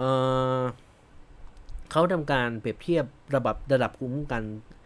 ต่อโปรตีนหนามของโควิดนะครับ เขาก็เปรียบเทียบแบบนี้ครับว่าไฟเซอร์ 2 เข็มนะฮะเขาก็เอาไฟเซอร์ 2 เข็มมานะครับหลัง เขาฉีดหลังครบ 2 2 4ถึง6สัปดาห์นะฮะได้ค่าภูมิกันเนี่ย 1,900 BAU per ml นะครับ คนละหน่วยนะนี่ต้องย้ำอย่าจำตัวเลขคือให้จำตัวเลขและจำหน่วยนะฮะ กลัวว่าเดี๋ยวคนเอาไปไปเปรียบเทียบกันผิดนะฮะ ก็ถือว่า 2 เข็มของของของของอันนี้สูงอยู่แล้ว ในขณะที่ชิโนแวกแน่นอน 2 เข็มภูมิแค่ไม่ถึงหลัก ไม่ถึงร้อยหลัก10 40ถึง50ทั้งคู่นะครับชิโนแวคก็คือประมาณสิผมตีว่า40ถึง50 A BAU per ml นะครับ ซึ่งการได้รับ booster dose ไปนะครับ ถ้าคุณเอาซิโนแวค2 เข็ม คุณเอาซิโนฟาร์ม booster เป็นเข็ม 3 เข้าไป จาก 5 ประมาณ จาก 44.9 เพิ่มขึ้นเป็น 218.9 นะครับ เพิ่มขึ้นมากี่เท่าอะเพิ่มขึ้นมาตึงตืดตืดตืดห้าสี่สี่สี่สี่ห้าสี่ยี่สิบอะสี่เท่านะฮะสี่เท่านะครับ คราวนี้อะชิโนแวคสองเข็มแล้วบูสเตอร์โดสด้วยแอสตราเซเนกานะฮะจากจาก 50 เป็น 1,559 กี่เท่าจ๊ะ TikTok เอาเครื่องคิดเลขมา เอาเครื่องคิดเลขมา แป๊บเนี่ยเราก็ต้องแบบหลายทีแล้วที่แบบต้องต้องกดเครื่องคิดเลขในในกลางรายการแบบนี้ฮะสามสิบเท่า อ่า เพิ่มขึ้นแน่นอน เดี๋ยวผมอธิบาย คราวนี้เขาก็บอกว่า เขามีการทดลองคือ อ่าเอาซิโนแวคสองเข็ม คูณ ครึ่งไฟเซอร์ คือครึ่งโดสไฟเซอร์ ผมก็งง มันคืออะไรวะ มันน่าจะมันน่าจะเป็นครึ่งโดสไฟเซอร์นั่นแหละนะครับ ก็คือก็ 50 ขึ้นมา 4,500 ใช่ไหม ก็คืออ่า4,500 50 ก็ขึ้นมาเกือบ 100 เท่า 91 นะครับ แต่ในขณะที่ซิโนแวค2เข็มคูณไฟเซอร์นะฮะ แน่นอนว่าขึ้นมาร้อยกว่าเท่า ฉะนั้นแน่นอนครับ ถ้าคุณจะจะเพิ่มภูมิคุ้มกันในส่วนของเป็น booster dose ถ้าทางเลือกที่ดีสุดคือ mRNA ครับ หลายคนรอโมเดอร์นาผมเองก็รอ ผมเองก็รอครับ รอโมเดอร์นาฉะนั้นเดี๋ยวขออนุญาตนะ ใครส่งไลน์มา ถ้า ถ้าแน่นอนครับ ผมแนะนำให้คำแนะนำเรื่อง booster dose booster dose แบบนี้ครับว่า booster dose ดีทุกตัว ให้ระดับภูมิคุ้มกันที่เพิ่มขึ้นทุกตัว แต่ถ้าถามว่าคุณเลือกได้ตาม sequence เลยฮะ ห่วงโซ่ที่ใหญ่ที่สุด mRNA ถ้าคุณหาย mRNA เป็นบูสเตอร์โดสได้ จบภูมิคุ้มกันเพิ่มขึ้นจากเดิมแน่ๆร้อยสิบเท่า อันนี้ในกรณีที่เป็นคุณรับซิโนแวคสองเข็มนะฮะ แต่ถ้าคุณแอดรับแอสตรามา อันนั้นผมไม่มีข้อมูล แต่ถ้าเอา ไฟเซอร์รองลงมาฮะ คุณเอาคุณคุณไม่มีทางเลือก คุณได้ viral vector ที่เป็นแอสตราเซเนกาเป็น booster ก็เพิ่มขึ้นในระดับหนึ่ง แต่มันไม่ได้เท่าไฟเซอร์หรอก มันก็จะประมาณที่ผมตีไปประมาณ 60-70%แต่สิ่งที่ผมไม่แนะนำคือการบูสต์ด้วยเชื้อตาย ผมย้ำว่าบุเชื้อตายไม่ได้แย่ ไม่เคยไม่ได้ด้อยค่าอะไรด้อยค่าเชื้อตาย แต่ว่า เราจะต้องพูดกันตามความเป็นจริงว่า ส่วนที่เป็นเชื้อตายเนี่ย มันเป็นมันมันไม่สามารถบูสต์คือของเดิมมันนี้มันน้อยอยู่แล้วนะครับ ฉะนั้นการ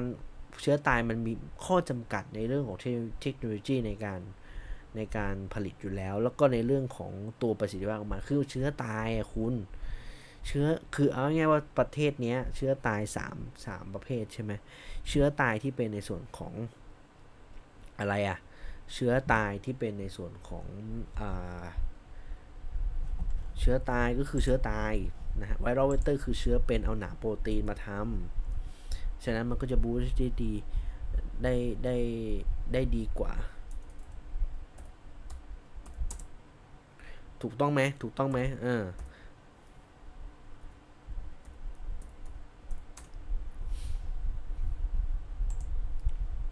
คราวนี้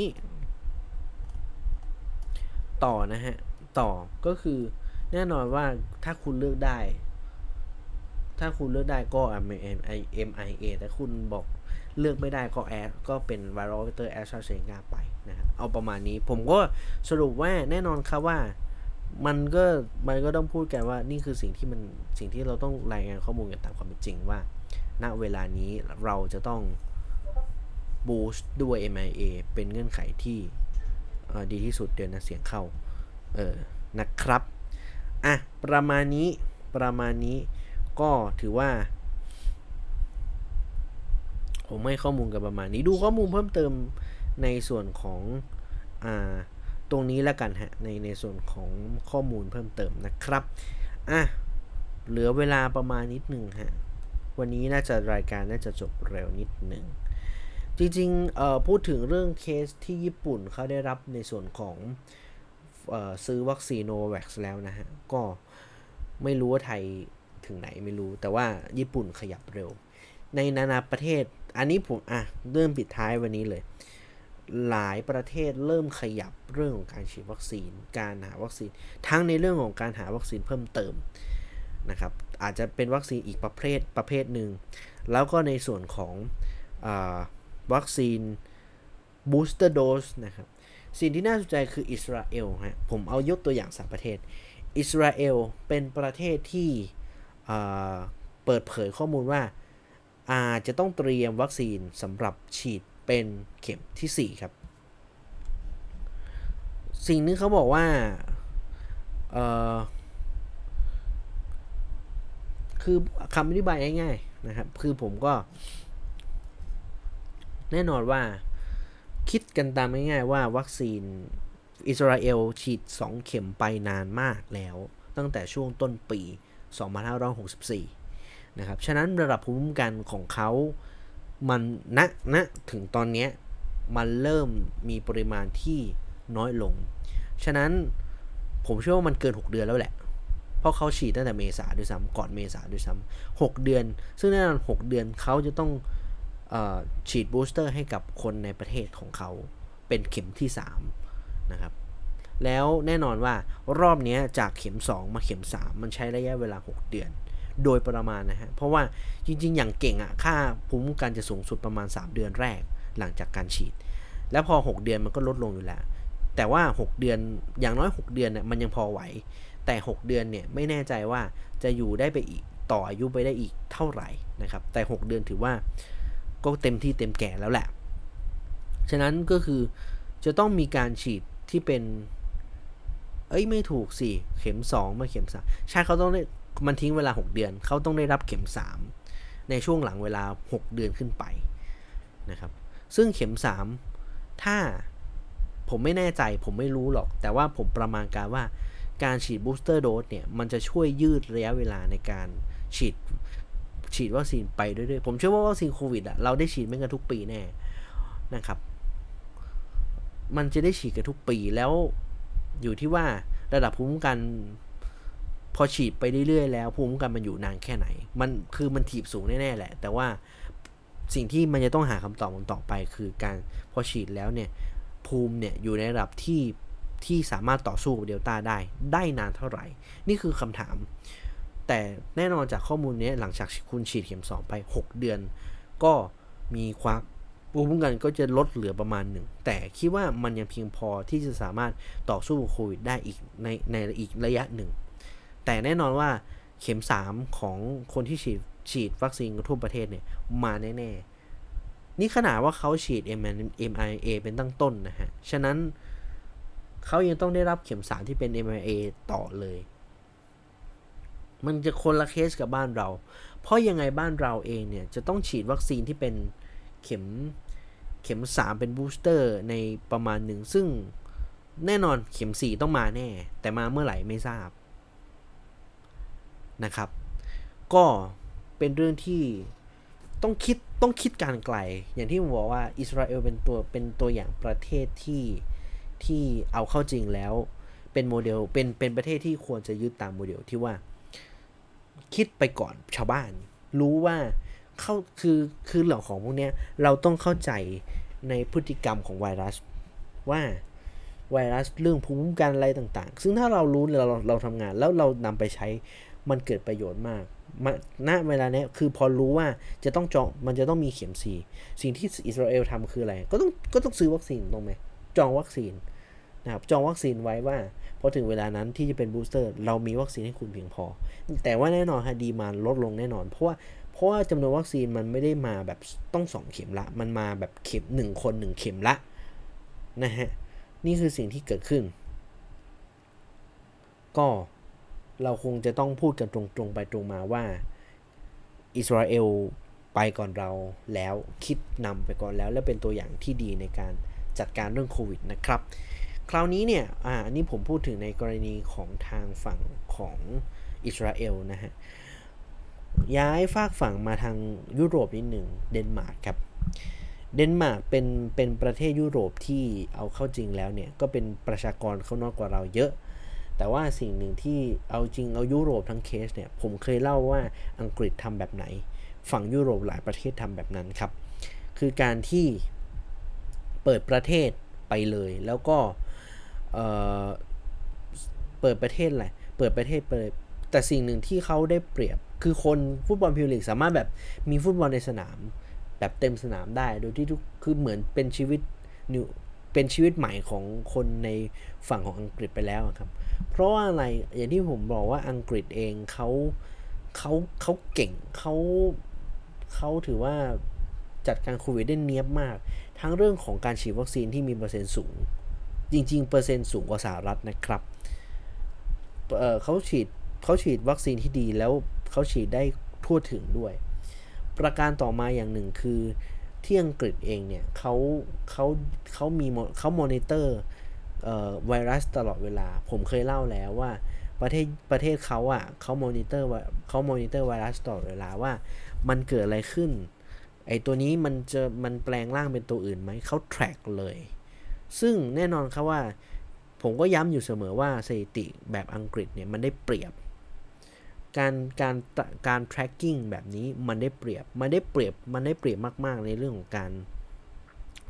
ในการทำงาน ในการติดตามมอนิเตอร์ แล้วก็สามารถเปลี่ยนนโยบายการทำงานของรัฐบาลรวมถึงสาธารณสุขได้อย่างรวดเร็ว นี่คือสิ่งที่อังกฤษได้เปรียบนะครับ ฉะนั้นเดนมาร์กเหมือนกัน เดนมาร์กเนี่ยเป็นโมเดลที่ทุกคนบอกว่าเป็นเขาก็เป็น มันเป็นโมเดลที่จริง ๆ รัฐอยู่กับประชาชน รัฐให้รัฐ support ประชาชนทุกอย่าง เช่นการฉีดวัคซีนรวมถึงรวมถึงการแก้ไขปัญหาต่าง ๆ ที่เกิดขึ้นในประเทศ ส่วนหนึ่งก็มาจากความความมีประสิทธิภาพความไว้เนื้อเชื่อใจจากรัฐบาลต่อประชาชนด้วย นี่คือสิ่งที่เดนมาร์กมันต่างในหลาย ๆ ประเทศนะครับ แล้วสิ่งที่น่าสำคัญคือข้อมูลเนี่ยคนที่ คือจากข้อมูลเอาเอ่อ Our World Data เนี่ยนะฮะเขาบอกว่าเดนมาร์กเนี่ยฉีดวัคซีนเกิน 75% 2เข็มนะฮะ2เข็ม 75%เข็มเดียว 73 อย่างน้อยเข็มเดียว 73%มีแค่ประมาณ 2-3%ที่ยังไม่ได้รับโดสที่ 2 ซึ่งถือว่าเป็น 1 ใน1 herd immunity ผมไม่รู้เกิดไม่เกิด แต่ว่าณนะเปอร์เซ็นต์แบบนี้สูงขึ้น แล้วมันเป็นประโยชน์ต่อคนในประเทศอย่างมากนะครับ เพราะว่า คนเหล่านี้เนี่ยก็คือจะไม่แพร่เชื้อคนอื่น อย่างคือคืออาจจะมีบางคนอาจจะมีความกลัวแบบใส่หน้ากากบ้าง แต่ว่าคือเอาข้าจริงแล้วเนี่ยในส่วนของ ในส่วนของออประเทศเหล่านี้เดนมาร์กเขาก็เออเหมือนกับสับสนแบบว่าฉีดวัคซีนอย่างต่อเนื่องนะครับ นี่คือสิ่งที่มันเป็นความต่างในส่วนของบ้านเราบ้านเขาประสิทธิภาพวัคซีนดี แล้วก็ในส่วนของ การแจกจ่ายวัคซีนอย่างทั่วถึงนะครับ นี่คือสิ่งที่มันเกิดขึ้นในที่เดนมาร์กนะฮะ ถือว่าเดนมาร์กก็เปิดประเทศไปอีกหนึ่งแล้ว คราวนี้ฝากย้ายฝากฝั่งไปที่ญี่ปุ่นครับ ญี่ปุ่นเองเป็นประเทศที่แน่นอนครับว่าก็คิดการไกล เพราะว่าล่าสุดเนี่ยทางฝั่งของทางฝั่งของญี่ เขาก็สั่งซื้อวิทยุโนว v ก x ไปแล้วนะครับ แล้วก็จะมีการส่งมอบในปี น่าจะปีนี้มั้งผมไม่แน่ใจเรื่องข้อมูลนะ แต่ว่าณเวลาเนี้ยก็ต้องยอมรับว่า หลายประเทศมันต้องคิดกันไปล่วงหน้าแล้วว่า พอฉีดไปแล้วมันไม่จบ วัคซีนณเวลานี้คือ ต่อให้คุณฉีดวัคซีนได้ปริมาณมากแค่ไหน ณเวลานี้เนี่ยมันก็ยังจะต้องมอนิเตอร์และ tracking กันต่อไป เพราะว่าแล้ว แล้วมันก็ต้องหาวัคซีนเพื่อมาเพื่อที่มาเป็นบูสเตอร์กับประชาชนด้วยนะครับ นี่คือเป็นสิ่งที่เรื่องสำคัญแล้วก็หลายประเทศ เริ่มขยับในการหาวัคซีนที่เป็นบูสเตอร์แล้ว ฉะนั้นเราเองจะชะล่าใจไม่ได้แล้วนะครับ ถ้าต้องการจะคุมอย่างแรกเลยเราคุมการระบาดให้ได้ก่อนเป็นอันดับแรก ในส่วนของการหาฉีดบูสเตอร์ ก็เป็นเรื่องที่รัฐบาลจะต้องรีบทำในลำดับถัดไปนะครับ โอเค นี่คือเคสของโนวาแวกนะเคสของ ตัวของโควิดนะครับ คราวนี้ผมต่อเนื่องจากวันศุกร์นะฮะ วันศุกร์ผมพูดถึงเเรื่องของมีคำถามว่า ณ เวลานี้เนี่ย เดลต้าคือจุดปลายทางที่สุดคือยอดพีระมิดของตัวตัวไวรัสโควิดหรือไม่คำตอบคือมันยังตอบไม่ได้แล้วฮะ แต่ว่า ถ้าข้อมูลที่อ้างอิงกัน หลายคนกังวลใจว่าในความสามารถในการระบาดของของสายพันธุ์อื่น เช่นตัวของบีตาหรือว่าตัวตัวอื่นที่มีความเสี่ยง หรือไม่แต่ตัวตัวมิวเนี่ยนะฮะ ก็คือในส่วนของข้อมูลจาก เออเดี๋ยวนะนี่ข้อมูลจากไหน อันนี้เนี่ยตีพิมพ์ในวารสาร Science นะครับ Science org ออบอกว่า are years of genomics surveillance reveal how to the SARS-CoV-2 pandemic unfold in Africa เป็นข้อมูลจากแอฟริกาครับข้อมูลนี้น่าสนใจเพราะว่าเขา tracking tracking ในส่วนของอตัวเก็บข้อมูลสายพันธุ์ ต่างๆ ในส่วนของประเทศในส่วนของแอฟริกานะครับเขาบอกว่าในในในการ tracking เนี่ยเขา tracking ในจำนวนไวรัส คือเดี๋ยวนะ ในเขาเขามีการนับเดี๋ยวนะ อันนี้คือมันมีสีอะไร อ๋อ ตัวสายพันธุ์ไวรัสอ่าเดี๋ยวผมต้องดูข้อมูลที่เป็นตรงนี้อ่าโอเค คือคือดูกราฟเดี๋ยวผมดูเต็มๆนะ แต่ว่าพูดง่าย ๆ ว่าโอ้แล้วคือเขาเขาคือข้อมูลของสายเก่งมาก มีการแบบลิงก์ลิงก์ว่าสายพันธุ์นี้มัน move ไปไหนด้วยอะอะ ตามนี้ฮะก็คือจีโนมเนี่ย linkage delta delta เนี่ยนะฮะ delta ทั้งหมดเนี่ยช่วงก่อนหน้านั้น ช่วงก่อนหน้านั้นตัวที่เป็นสายพันธุ์บีตานะครับ สายพันธุ์บีตาเนี่ย เริ่มเริ่มระบาดในช่วงประมาณสักกลางช่วงประมาณกันยายนของปีที่แล้วนะครับ แล้วกลายว่าบีต้าเนี่ยขยายขยายสัดส่วนของการแพร่เชื้อในประเทศในประเทศกลุ่มแอฟริกาอยู่ประมาณพักหนึ่งนะครับ อยู่ประมาณสักเท่าไหร่อะ ตั้งแต่เดือนเดือนเดือนกันยายนจนไปถึงจนไปถึงอ่าช่วงประมาณสัก คือมันก็เจอกับช่วงนั้นมันเจอกับสายพันธุ์อีตาด้วยอีตาแล้วก็ในส่วนของแอลฟาด้วยนะครับคือตีตีกัน แต่ว่าสัดส่วนบีตาสูงสุดในช่วงประมาณสักต้นปีที่ผ่านมา จนกระทั่งการเข้ามาของเดลต้าเมื่อประมาณเมษายนปรากฏว่าเดลต้าเองเอาสายพันธุ์อื่นออกหมดเลยครับ ออกหมดเลยฮะ คือพอเดลต้าเข้ามาช่วงมาพฤษภาคม เดลต้าเนี่ยเอาเบต้าออก เอาสัดส่วนเบต้าลดลงเอลเบต้าอัลฟาอีตาลดลงหมดนะครับ แล้วที่สำคัญคือหายเกลี้ยงตอนเดือนประมาณ ใช้เวลาแค่ประมาณ 2 เดือนฮะ ทดแทนบีตาออกหมด เนี่ย มันแสดงให้เห็นว่า สายพันธุ์ที่ที่บอกว่าดื้อวัคซีน ดื้อวัคซีนขนาดดื้อวัคซีนแบบจัดๆเลยอะคือถ้าถ้าบอกว่าถ้าคุณบอกว่าเออเนี่ยมีบีมันอย่างที่บอกว่าผมเคยผมเคยพูดไปว่า สายพันธุ์ที่ดื้อวัคซีนที่สุด ก็เป็นดื้อดื้อวัคซีนกว่าดื้อดื้อวัคซีนกับเดลต้านะครับ ก็คือในส่วนของบีตาและในส่วนของอตัวที่เป็นมิวเออ แต่แน่นอนข้อเสียของมิวยังไม่ชัด แต่คิดว่าน่าจะเป็นไทป์เดียวกับบีตาคือหลบภูมิวัคซีนเก่ง แต่ข้อเสียของมันคือเคลื่อนที่ได้ช้า การแพร่ระบาด transmissibility เนี่ย ช้ากว่าเขาชาวบ้านเขานะฮะช้ากว่าชาวบ้านเขาเลย ฉะนั้นแน่นอนครับว่า พอมันช้ากว่าชาวบ้านเขาเนี่ยเมื่อเจอเดลต้าเดลต้ามีการ หลบภูมิวัคซีนได้ประมาณหนึ่ง คือการหลบภูวัคซีนอาจจะแพ้อีตาเอออาจจะแพ้บีตาหรือมิว แต่สิ่งที่เดลต้าเก่งกาจที่สุดก็คือการแพร่ได้เร็ว ซึ่งพอการแพร่ได้เร็วปุ๊บเนี่ย มันสามารถลบล้างสายพันธุ์ของบีตาออกไปได้เลย นั่นแสดงว่าณเวลานี้ต่อให้มิวเข้ามามิวถ้ามิวเคลื่อนที่ได้ช้ากว่า ได้ช้ากว่าเดลต้าก็จบก็จะโดนเดลต้ากวาดอยู่ดี ฉะนั้นอย่างที่ผมบอกครับว่า อนาคตไม่รู้ แต่ว่าณเวลานี้เดลต้าคือห่วงคือยอดพีระมิดที่ไม่รู้ว่าจะมันจะเป็นยอดพีระมิดที่อยู่ได้นานแค่ไหน เพราะแน่นอนครับว่าผมเอาหลักการ2สสองข้อง่ายๆ ครับว่า สิ่งที่มันจะแทนอะไรที่จะแทนเดลต้าได้ มีคุณสมบัติ 2 ประการหลักๆนะครับ ก็คือ ดื้อวัคซีนพอๆมากอาจจะน้อยกว่าพอๆหรือมากกว่าตัวของเดลต้าและนะ ไม่ใช่หรือด้วย และแพร่ได้เร็ว เร็วกว่าเดลต้าเออ ถ้ามาสองข้อนี้คุณระวังให้ดี เพราะว่ามันคือการกลายพันธุ์เดลต้านะฮะ มันคือการกลายพันธุ์เดลต้าแล้ว แน่นอนว่า แน่นอนสิ่งมีชีวิตไวรัสก็คือสิ่งมีชีวิตในการดิ้นรนหนีความตาย เช่นเดียวกับเรานี่แหละหนีความตายกันทั้งหมด ไวรัสก็เช่นเดียวกัน แน่นอนครับว่าเดลต้าถ้าเจอคุณสมบัติแบบเหนือกว่าเดลต้าคือแพร่ได้เร็วกว่าเดลต้าแถมยังดื้อวัคซีนกว่าเดลต้าทุกอย่างจบเดลต้าจบเลยครับ แล้วนี่คือสิ่งที่ผมไม่อยากให้มันเกิดขึ้น ผมเชื่อว่าคนทั้งโลกไม่อยากให้มันเกิดขึ้น เพราะการกลายพันธุ์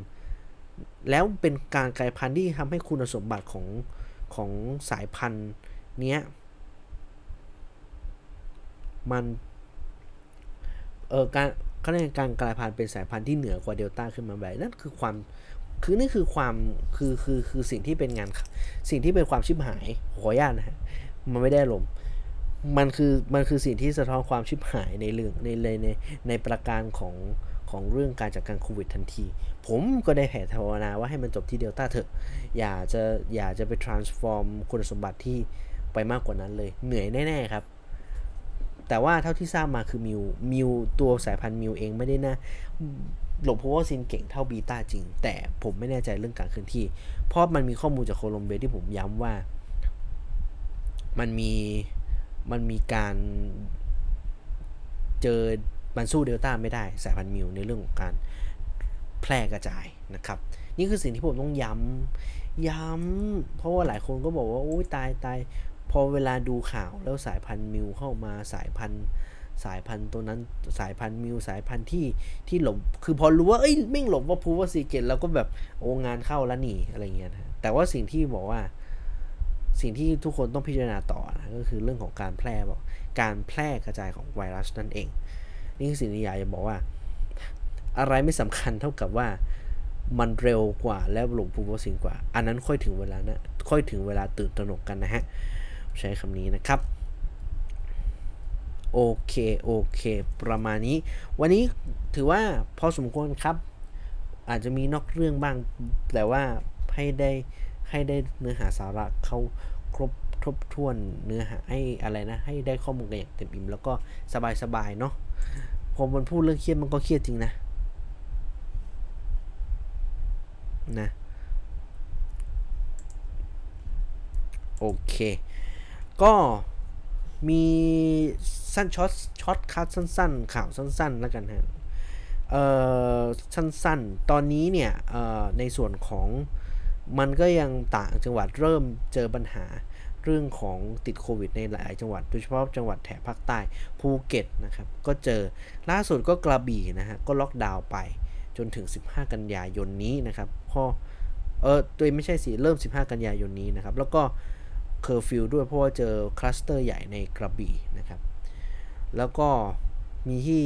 มีที่ประจวบนะครับ ประจวบก็เจอ แจ้งว่าใครที่ไปหัวหินซาฟารีก็ ต้องกักตัว 14 วันหลังจากที่เจอพนักงานติดโควิดร่วมๆ 30 รายนะฮะ ก็ถือว่ายังสถานการณ์ในรอบกรุงเทพและปริมณฑลดูจะเบาลง แต่ว่าสิ่งที่น่ากลัวคือในหลาย ๆ จังหวัดที่ไม่มีการไม่มีการแพร่เชื้อในส่วนของเดลต้าเดลต้าไปถึงท่านแน่นอนนะฮะ ฉะนั้นก็ยังต้องระมัดระวังตัวกันต่อไปในส่วนของอการในเรื่องของในเรื่องของโควิดนะครับ โอเค วันนี้ short shortcut ประมาณนี้ครับเอ่อมีอีกไหมเอ่ย มีอีกไหมเดี๋ยวผมขออนุญาตนะฮะเอ่อขออนุญาต น่าจะประมาณนี้นะครับ โอเค เดี๋ยวเราว่างกันต่อในวันพุธแล้วกันนะครับ ตอนนี้เริ่มมีการ อ๋ออีกเพิ่มแจ้งเพิ่มเติมนิดหนึ่งฮะวันวันที่ 16อ๋อโอเค เดี๋ยวผมขอย้ำเรื่องอการรับรับ antigen test นะฮะ เดี๋ยวเขาว่ากันเรื่อง ATK นะฮะ วันนี้ไม่มี โอเค โอเค โอเค โอเค วันนี้พอสมควรครับ เดี๋ยวไว้เจอกันอีกทีวันพุธนะฮะเอ่อย้ำผมไม่ได้พูดช่องทางช่วงแรกแต่ว่าขออภัย พูดในช่วงสุดท้ายก็ได้นะครับช่องทางการรับฟังฮะเราเจอกัน 4 ช่องทางนะครับ ในส่วนของเอ่อ anchor.fm นะครับ Spotify Apple Podcast แล้วก็ในส่วน Google Podcast รายการเจอกันทุกวันจันทร์พุธศุกร์นะฮะจริงๆไม่จันทร์พุธศุกร์หรอก จันทร์คืนวันคืนดึกๆ วันจันทร์ วันพุธและวันศุกร์นะฮะ เราจะกลับรายการจะอีกอัพมา ถ้าใครบอกว่าไม่ไม่นอนไปแล้วนะฮะ ก็เดี๋ยวตั้งโนติอะไรในตั้ง notification หรือตั้งแจ้งเตือนหรืออะไร ไว้ก่อนเลยก็ได้นะครับ เพราะว่าเดี๋ยวถ้ามันไอตัวคลิปรายการมันอัดเสร็จแล้วมันมันก็เด้งนะฮะฉะนั้นฝากไว้ด้วยแล้วกันนะฮะฝากไว้ขอบคุณขอบคุณนะฮะบางคนแบบว่าส่งข่าวส่งนู่นส่งนี่มาขอบคุณทุกความเห็นไม่มีหรอก แต่ว่ามันก็จะแบบว่าคนบอกเออดีดีดีอะไรเงี้ยนะฮะฟังก็ใครมีข้อติชมอะไรก็ส่งเข้ามาได้นะฮะก็เดี๋ยวเขาว่ากัน วันนี้ขอบคุณสำหรับการติดตามครับเดี๋ยวเจอกันใหม่วันพุธฮะขอให้ทุกคนมีความสุขในการทำงานนะครับ ในวันถัดไป วันนี้เจอกันใหม่ฮะ เจอกันวันพุธฮะวันนี้ลาไปก่อนครับ ฝันดีครับ สวัสดีครับ